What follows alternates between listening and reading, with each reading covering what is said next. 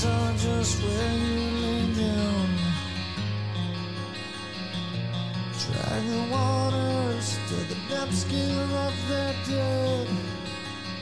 What did you expect to find? Was it something you left behind? Don't you remember anything I said when I said, don't fall away, leave me to myself, don't fall away, and leave lovely down in my hands, in my hands. All right. Greetings and welcome to Just My Opinion. I am your host, Ken Lambert. Well, let's look what's going on in the news since we last spoke.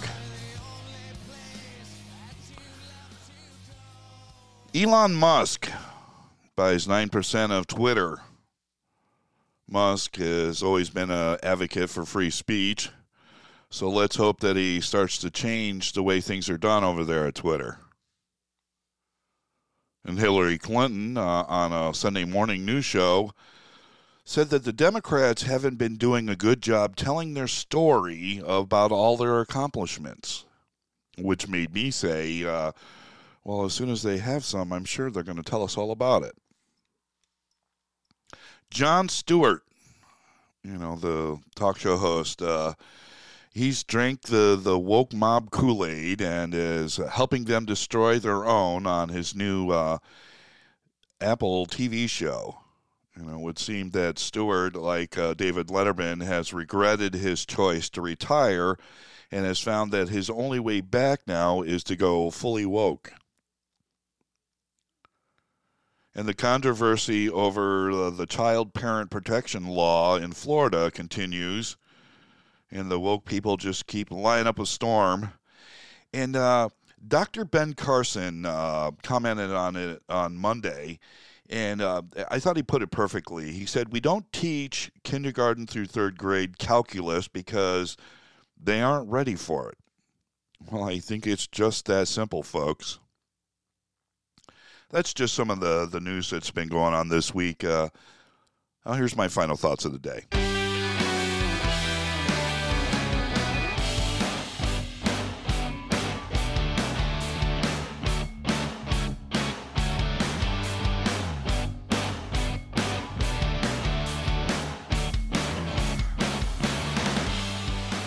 Well, it must be the sign of the apocalypse.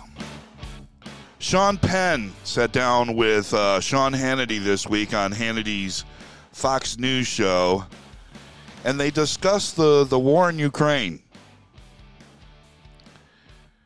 You know, apparently Penn has spent the last few months over there filming a documentary.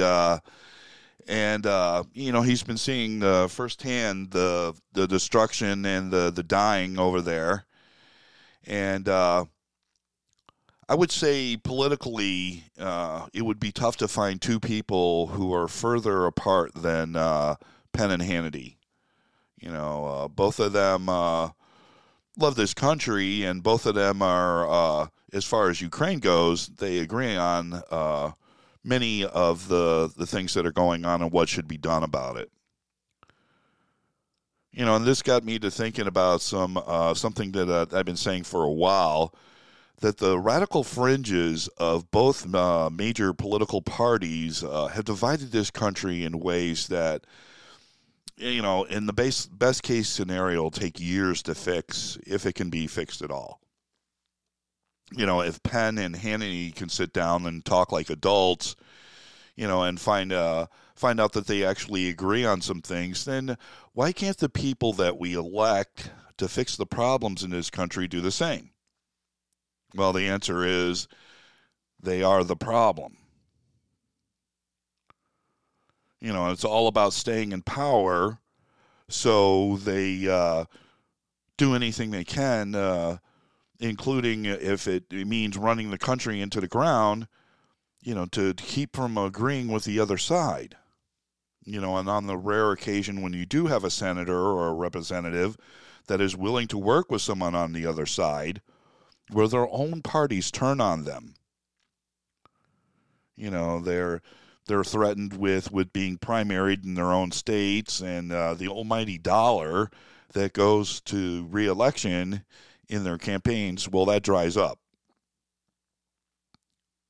So in order to keep their seats, you know, they must toe the party line. You know, President Reagan and Speaker of the House at the time, Tip O'Neill, were another two guys that just were total opposite sides of the political spectrum.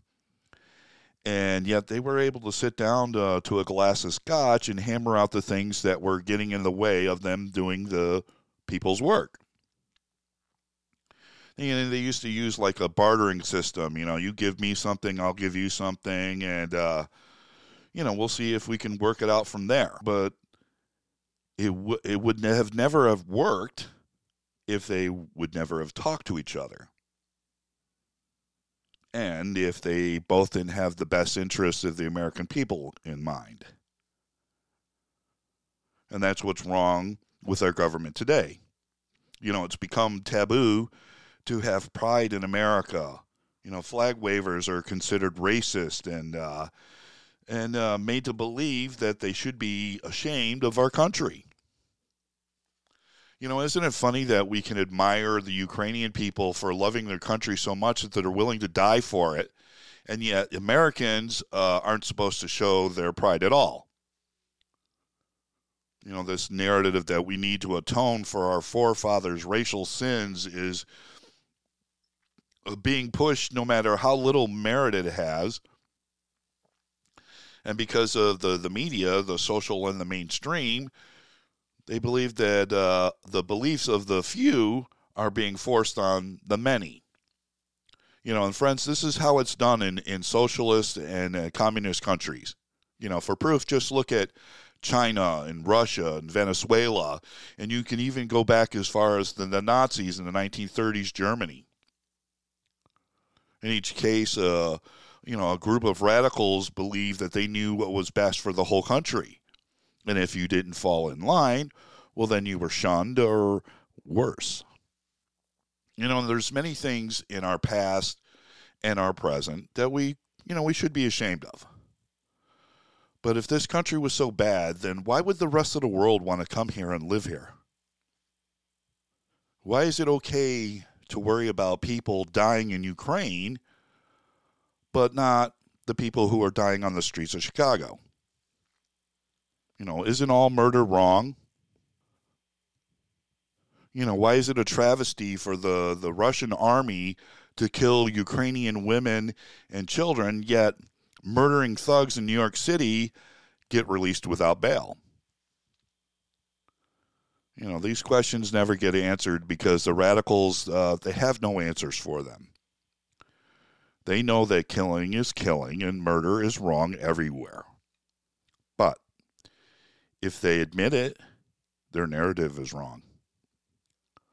So on we go down this twisted road of insane behavior, waiting for someone else to speak up or do something about it. Meanwhile, the lunatic fringe keeps having their way and getting stronger and stronger. You know, Penn and Hannity both are getting heat from their own sides about daring to have a conversation with the other side. But I think they would both tell you that it needs to be done, and we need to do it more. But that's just my opinion. What do I know?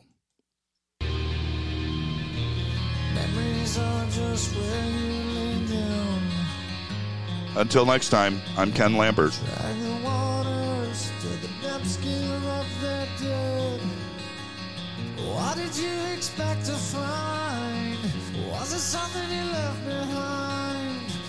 Don't you remember anything I said when I said, "Don't fall away, leave me to myself, don't fall away, and leave life bleeding in my hands, I